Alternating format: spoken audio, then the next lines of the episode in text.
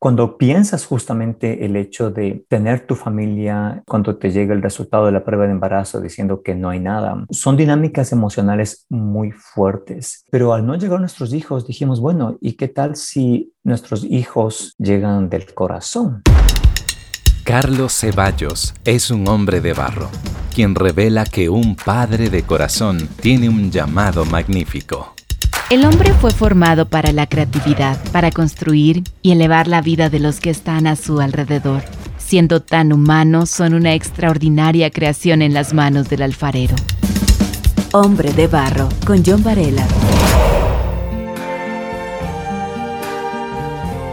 Cuando nació Louis Armstrong, su mamá apenas tenía 16 años, y al verse abandonada por su pareja tiempo después del nacimiento de Louis, ella le pidió a su madre que cuidara de él.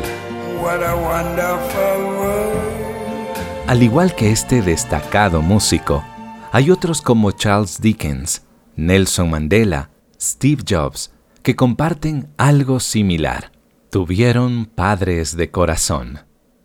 Y hoy tengo un papá con un corazón gigante para contarnos una historia magnífica Quiero dar la bienvenida a Carlos Ceballos. Qué gusto poder contar contigo. ¿Cómo estás? John, al contrario, para mí un privilegio, bueno, una alegría volver a verte, reencontrarnos en este espacio. Siempre, siempre una alegría eh, compartir contigo. Hacía recuento hace, en mi memoria antes de conversar contigo, la última vez que nos vimos fue en el viejo continente, ¿recuerdas? Con tu esposa. fue julio 2005, si la, memoria no me...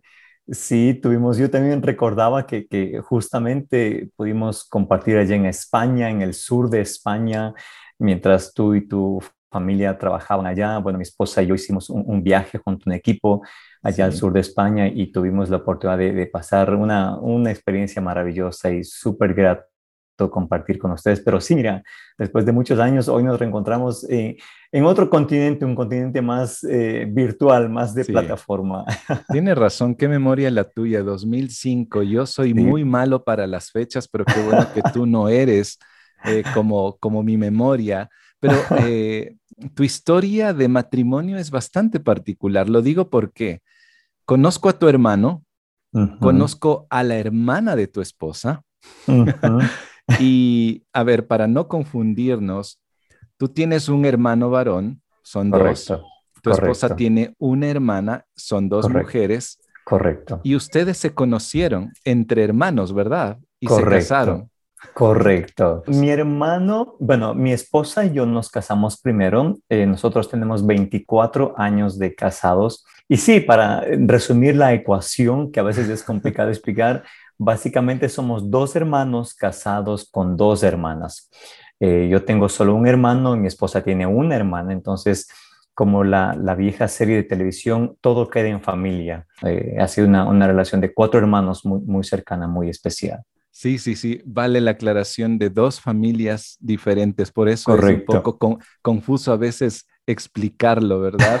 Ahora, 24 años de matrimonio, ¿Y cuál era uno de esos sueños más fuertes que ustedes tuvieron? Me imagino que algunos se habrán cumplido, otros no. Pues claro, bueno, déjame decirte, nos casamos muy jóvenes, muy, muy jóvenes. Mi esposa y yo acabamos de cumplir 21 años, entonces obviamente ya saben cuál es nuestra edad. Y yo recuerdo que una de las cosas que, eh, rondaban mucho en nuestros primeros años de matrimonio era pues que podamos crecer juntos, desarrollarnos y aún aprender, seguir eh, eh, madurando en varios aspectos profesionales también. Entonces, uno de esos anhelos era poder ir a estudiar eh, fuera, tal vez de algún tipo de programa o carrera que nos ayudara justamente a cumplir ciertas ciertas metas, ciertos anhelos que teníamos como, como familia. Viajaron a México eh, y ahora estás en los Estados Unidos como director de un programa de español de un seminario. Pero esos son como parte de ese tejido de, de esos sueños ¿no? que ustedes tuvieron. Pero hablando también de sueños cumplidos, ¿habrá otros o tal vez otro que no se cumplió como matrimonio? ¿Puedes contarnos? Pues sí, y es una pregunta muy, muy interesante porque de hecho hubo una escala previa a llegar a México. El, nuestro recorrido de matrimonio ha sido muy, muy particular, digo, para nada aburrido. Eh, porque los tres primeros años de casados estuvimos viviendo en Ecuador, en Quito puntualmente, y de ahí tuvimos la oportunidad de ir a estudiar música en Argentina, en, Buenos Aires. Entonces, eh, bueno, de hecho fuimos mi hermano, su esposa, mi esposa y yo, fuimos los cuatro a Argentina. Y ah, fue extraordinaria experiencia de mucho crecimiento y formación. Y allá vivimos cinco años en Argentina. Eh, honestamente, nuestro anhelo era, de hecho, quedarnos allá. Pero la escuela donde yo me eduqué y donde comencé a trabajar, nos extendieron a mi esposa y a mí una invitación para ir a trabajar en la misma escuela, pero en su sede en Monterrey, México. Nos quedamos 10 años en, México y también fue una, una, experiencia de mucho crecimiento, pero eh, conforme íbamos ya avanzando y caminando en nuestro eh, hogar, en nuestro matrimonio, eh, vimos varios sueños, anhelos cumplidos. El hecho de crecer, de madurar, de, de viajar también, Señor nos permitió conocer varios lugares. Y pues como familia, ya con más de 10 años de matrimonio, tú dices, bueno, pues anhelamos que nuestra casa comience a tener otro tipo de ruido y otro tipo de dinámicas y de otro tipo de situaciones preciosas como son los hijos. Así es que mi esposa y yo comenzamos a, buscar la posibilidad de, tener familia, de, tener nuestros hijos. Y pues bueno, comenzó a pasar un poco de tiempo y en realidad no nos preocupamos. Siempre había un anhelo, un anhelo de, que, bueno, pronto llegarán nuestros hijos. Pero lo cierto es que eh, el tiempo siguió pasando y nuestros hijos no, no, no llegaban. Mm. Así es que entramos en toda una dinámica de, eh, desde la parte médica, consultar, bueno, qué era lo que estaba pasando. Y lo interesante fue que médicamente no había ningún impedimento ni en mi esposa o en mí que nos em, limitara la posibilidad de, tener nuestra familia. Así es que había una gran interrogante ahí y, y una interrogante mental, pero también en el corazón, porque había el anhelo, pero este sueño de tener familia no lo podíamos em, concretar, no se veía concretado, aunque médicamente no había ninguna razón. Entonces comenzamos una etapa interesante en nuestro hogar, esto te hablo hace más o menos unos 10, 12 años, en donde comenzamos a así buscar eh, opciones, posibilidades médicas, distintos tratamientos que eh, pues podíamos acceder en ese momento en el contexto en donde nos encontrábamos, pero ninguno de ellos daba un, esperado embarazo como pues toda familia anhela. Hombre de barro, con John Varela. Qué interesante, Carlos. Ahora, volviendo un poquito a ese pasado donde de pronto médicamente no había un impedimento, como tú nos mencionas, hay tratamientos. Yo he conocido también a otras parejas en las que su anhelo es tener un hijo, una hija.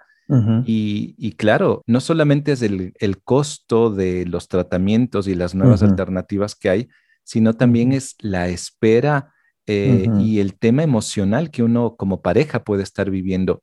En este caso puntual, cuando no llegaban los hijos o de pronto el diagnóstico de tal prueba que se hicieron era negativo o no quedaba embarazada tu esposa, ¿Cómo vivió ella? ¿Cómo lo viviste tú? Eh, yo creo que has eh, dicho algo muy, muy cierto y muy importante. Más allá del proceso médico, el proceso emocional es sumamente intenso.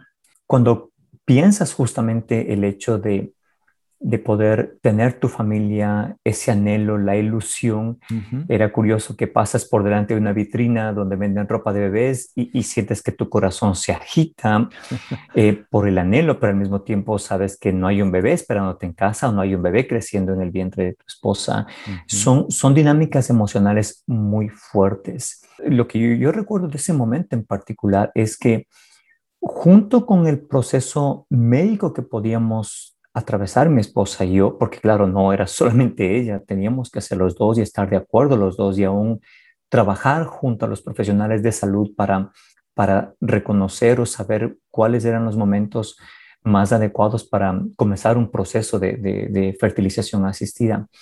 Eh, también requeríamos un, compromiso emocional fuerte entre mi esposa y yo porque definitivamente no era algo que solamente podía caer en uno de los lados, sino que tanto esposo como esposa deben asumir un compromiso, pero wow, muy fuerte, muy intenso para poder dar estos pasos. Y especialmente por lo que mencionas, porque eh, tú das eh, ciertas acciones, das ciertos pasos hacia un proceso de fertilización y después cuando te llega el resultado de la prueba de embarazo diciendo que no hay nada, en, alguna medida es, es devastador, hay, un, hay un sentido de pérdida, hay un sentido de duelo, hay un sentido de, luto. Mm. Yo recuerdo, mira, en esa ilusión, cada semana cuando íbamos al supermercado, eh, mi esposa y yo comenzamos a comprar pañales. Comenzamos a comprar pañales y los poníamos en la repisa superior de nuestro closet, de nuestra habitación. Y llegó un momento en donde tuvimos ya una dotación importante de pañales. De distintas marcas y tamaños y todo, pero sin bebés. Recuerdo eh, un poco tiempo después, mi esposa tuvo una, una crisis de salud seria, tuvo una pancreatitis, por lo que tuvo que ser eh, operada y bueno, eh, fue un proceso un poco complicado, difícil. Y recuerdo que en ese momento el médico dijo, bueno, por unos meses tu esposa va a tener que estar en una recuperación, sobre todo de, pues, de dieta y de tratamiento, por lo que recomiendo que no, no intenten embarazo los próximos meses. Y eso fue devastador porque sabíamos que pues cada vez como que la puerta se iba estrechando más. Decidimos que esos pañales los íbamos a donar y los donamos a, a familias que tenían bebés pequeños y nuestro closet otra vez se quedó se quedó vacío. Entonces, son momentos emocionales muy fuertes que creo yo como pareja eh, no solo lo afronta, sino que también el apoyo de tu familia, el apoyo de amigos cercanos puede ser fundamental. Toda esa etapa que tú nos cuentas, eh, supongo que hay muchas parejas que lo viven. Sin embargo, se desarrolla una magnífica historia en tu matrimonio, el plantearse la adopción. ¿Cómo fue el desarrollo de esta historia? Cuando vimos que nuestros hijos biológicos no llegaban, rebuscamos, por usar un término un poquito coloquial, rebuscamos en los cajones eh, más internos de nuestra relación y de nuestros anhelos como matrimonio. Y allí encontramos que sí, en algún momento habíamos platicado, habíamos lanzado la idea de, mm, ¿y qué tal si adoptábamos o algo así? Pero nunca lo dijimos como que si adoptamos si es que no podemos tener hijos, ¿no? Era como que, bueno, una vez que tengamos nuestros hijos, nos gustaría adoptar también. Mm. Eh, pero al no llegar nuestros hijos, dijimos, bueno, ¿y qué tal si nuestros hijos llegan de una forma diferente? Llegan del corazón. Sin descartar, fíjate, sin descartar la posibilidad de hijos biológicos, porque seguíamos Seguíamos buscando y asesorándonos con profesionales de salud, o sea, nunca bajamos la guardia en ese sentido, pero paralelamente nos abrimos también a la posibilidad de adoptar y comenzamos a hacer lo mismo, comenzamos a buscar, comenzamos a reunirnos, acudimos a algunos grupos con, con sesiones de orientación, comenzamos a buscar eh, procesos en, entidades de gobierno que facilitaban o, o propiciaban tiempos, eh, no tiempos, pero procesos de adopción, perdón. Así es que fueron, fueron ambas cosas paralelas. Hombre de Barro lo puedes escuchar en www.radiohcjb.org y por Spotify. Carlos, alguien dijo, alguien que adoptó justamente decía lo siguiente, adoptar es siempre un acto de fe, son muchos los riesgos, los miedos, el costo y los obstáculos que los padres tienen que vencer para lograr su más preciado anhelo, un hijo que se sienta suyo desde el primer día. Carlos, sé que tú y tu esposa tienen una misión como familia. Háblanos de tus dos niñas porque adoptaron a dos hijas. Yo he tenido la oportunidad de verlas en redes sociales y son igualitas. Y alguna vez dije, son hermanas ¿Cómo, cómo fue esa, ese encuentro de cada una de ellas? Pues mira, eh, para, para, llegar a eso tengo que contarte algo previamente en, en, 30 segundos. Y es que eh, mientras estábamos en México, se abrió la oportunidad de venir a, a, Estados Unidos para estudiar, para hacer mi programa de maestría. Y cuando eso se dio, de alguna manera eh, archivamos la posibilidad de adoptar porque nuestra idea fue, bueno, si en América Latina no pudimos y eh, reconozco que hay varias complejidades en los procesos en nuestros países en América Latina. Dijimos, bueno, lo vamos a archivar hasta que Dios permita se pueda dar la posibilidad. Llego a California, comienzo mis estudios y a los tres meses de haber llegado en una de mis clases, en la primera sesión de una de mis clases, mientras nos presentábamos, un compañero de clase dice, bueno, yo soy aquí, mi esposa y yo, ta, ta, ta, da ciertos datos, y dice, y bueno, y tenemos un, nuestro hijo, adoptamos un niño que ahora tiene dos años. Y yo me dije, ¡ting! como que sonó la campana y adentro. Y te digo, para llegar a ese punto, nosotros habíamos averiguado tanto, adopción en tantos países, los costos, los requisitos, y era una cosa súper, súper, extremadamente complicada. Así es que al final de la clase me acerco con este compañero y le digo, mira, eh, ¿por qué no me cuentas un poquito de esto? El punto es que me contó y me dijo, mira, ¿por qué no, no te contactas con esta agencia de adopciones? Yo, mi primera uh, pregunta en la cabeza fue, bueno, ¿y cuánto va a costar esto? Como buen varón. Como buen varón. Le digo, bueno, ok, sí, anhelo, pero al final de cuentas, ¿cuánto va a costar? Y me dice, no, no cuesta nada porque es una, una uh, agencia privada, pero que trabaja con el mm. Departamento de Niños del Condado de Los Ángeles, que es donde vivimos. Así es que nos contactamos y obviamente nos dieron un montón de información, una serie de entrevistas, por qué adoptar, qué les mueve, quiénes son ustedes, de dónde vienen, un, un montón de cosas y nos dijeron, bueno, si están interesados tenemos primero que pasar un proceso de certificación para que ustedes puedan adoptar.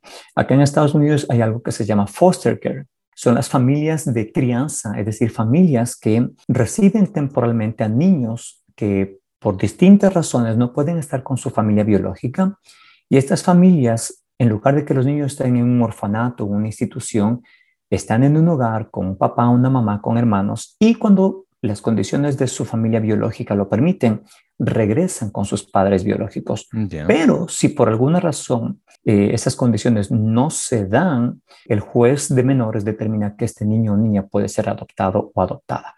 Así es que, bueno, comenzamos este proceso y la pregunta que nos dijeron fue, bueno, que están interesados en adoptar, ¿qué tipo de niño o niña están interesados en adoptar? Eh, ¿De qué edades? ¿De qué raza? Eh, si quieren hermanitos. Y dijimos, mira, honestamente, no, lo único que nos gustaría es que sean chiquitos, tal vez de 0 a 6 meses. Si es niño, niña, si tiene el pelito rizado, si es blanco, negrito, si es azul, si es morado de colores o a rayas, no nos importa pero nos gustaría que sean niños pequeños. Eh, después de un proceso de nueve meses, interesante, eh, nos, llegó, nos llegó nuestra certificación del Estado de California diciendo que hemos sido aprobados como padres de crianza o foster family. Y nos dijeron, ok, ahora tienen que esperar porque los niños pequeños son los más solicitados.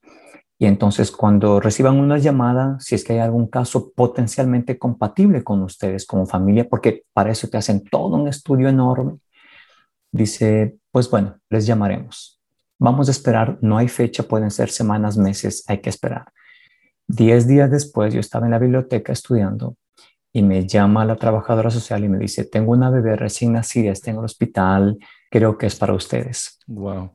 No recuerdo tal vez el día que me casé, pero no recuerdo haber temblado tanto con el teléfono en mis manos como la vez que recibí esa llamada. Eh, diez días después de recibir nuestra certificación, nos llamaron. Había una niña de cuatro días de nacida en el hospital que debíamos recogerla al día siguiente.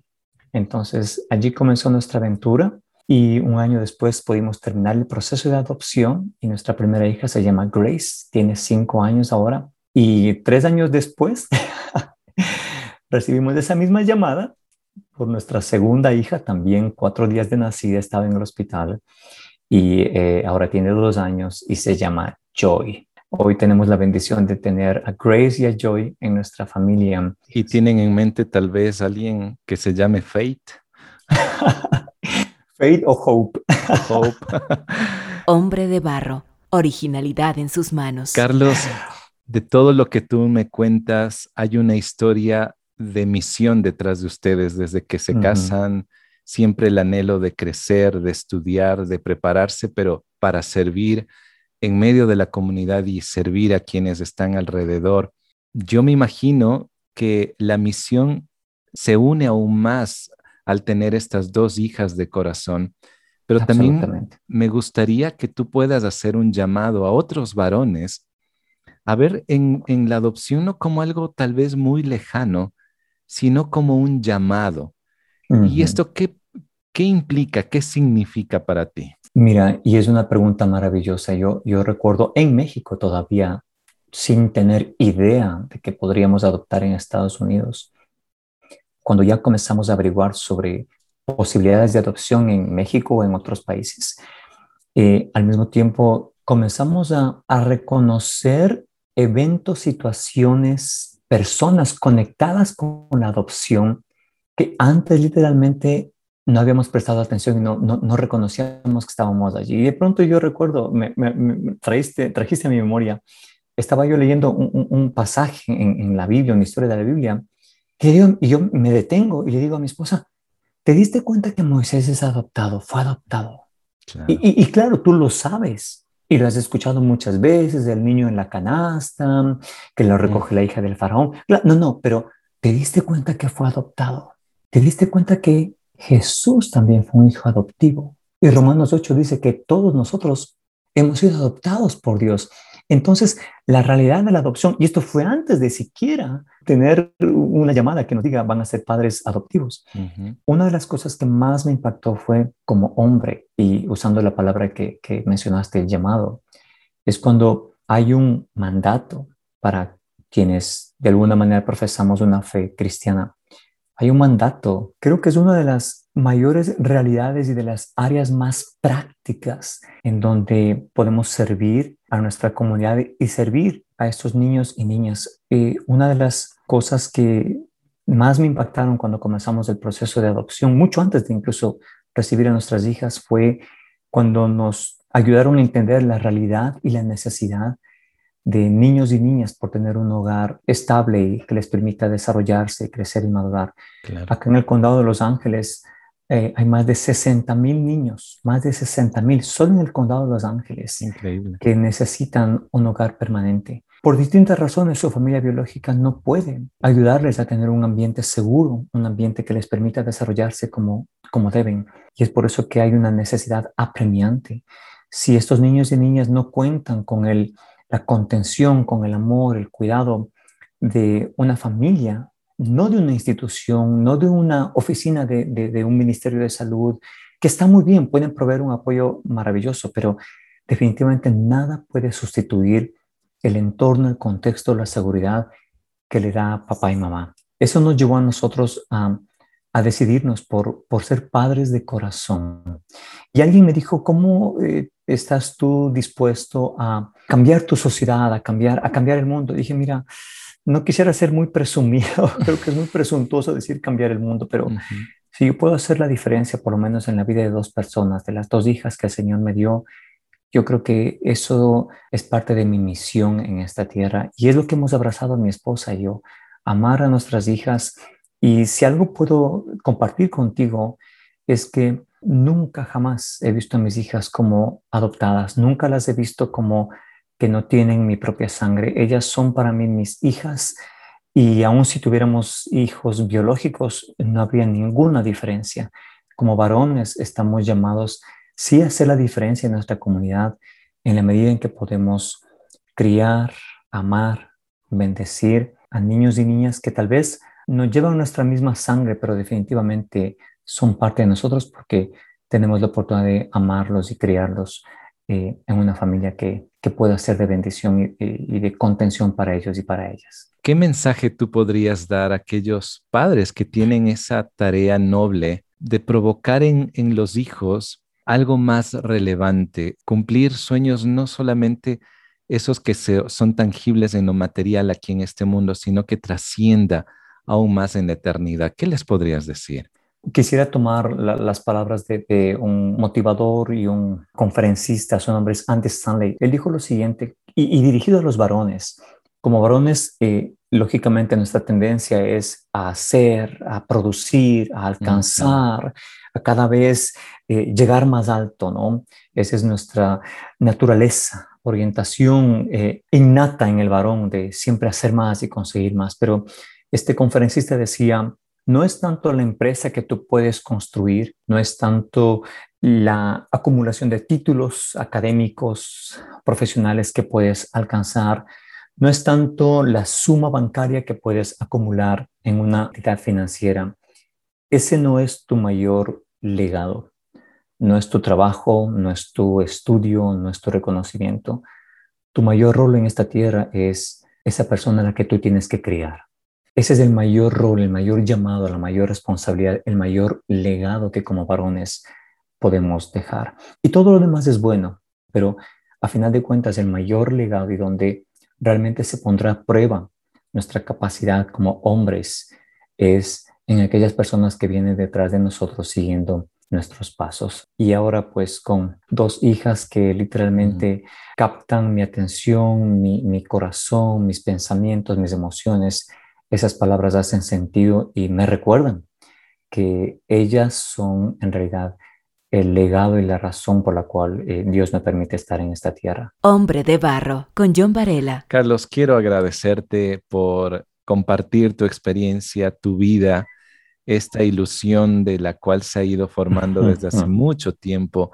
Si alguien quisiera en algún momento tal vez intercambiar esa experiencia que tú tienes, ¿de qué manera te pueden contactar? Mira, eh, pues al contrario, será para mí un, privilegio. Mi esposa y yo, a más de ser padres eh, que hemos disfrutado la adopción, somos fervientes promotores de la adopción. Entonces, cada vez que tenemos oportunidad, recientemente una pareja muy querida en Guayaquil acaban de adoptar a una niña también de tres años que mi esposa literalmente lloraba en el teléfono al recibir la noticia de que la pequeñita llegó. Entonces, eh, siempre alentaremos a que familias puedan dar este paso maravilloso de, adoptar.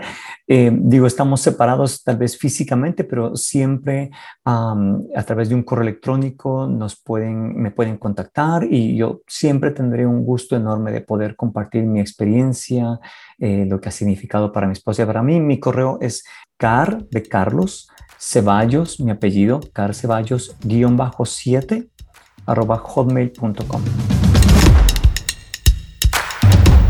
Encontré la siguiente frase que dice, puede que no tengas mis ojos, puede que no tengas mi sonrisa, pero tienes todo mi corazón. Este episodio va dedicado a aquellos padres que abrieron sus brazos a niños y niñas para cubrirlos de amor. Alguien afirmó, la marca más importante que voy a dejar en este mundo es mi hijo. Me gustaría invitarte para que me escribas y así conocer tu opinión de cada episodio de este podcast Hombre de Barro. Encuéntrame en Facebook y en Instagram como John Varela. Y bien, la próxima semana tendré a Yesiel Carvajal. ¿Qué ocurrió mientras él estuvo en un centro de atención para pacientes con COVID? Conoce su historia en nuestro próximo encuentro. Hasta pronto. Hombre de Barro con John Varela. Hombre de Barro es una producción de HCJB.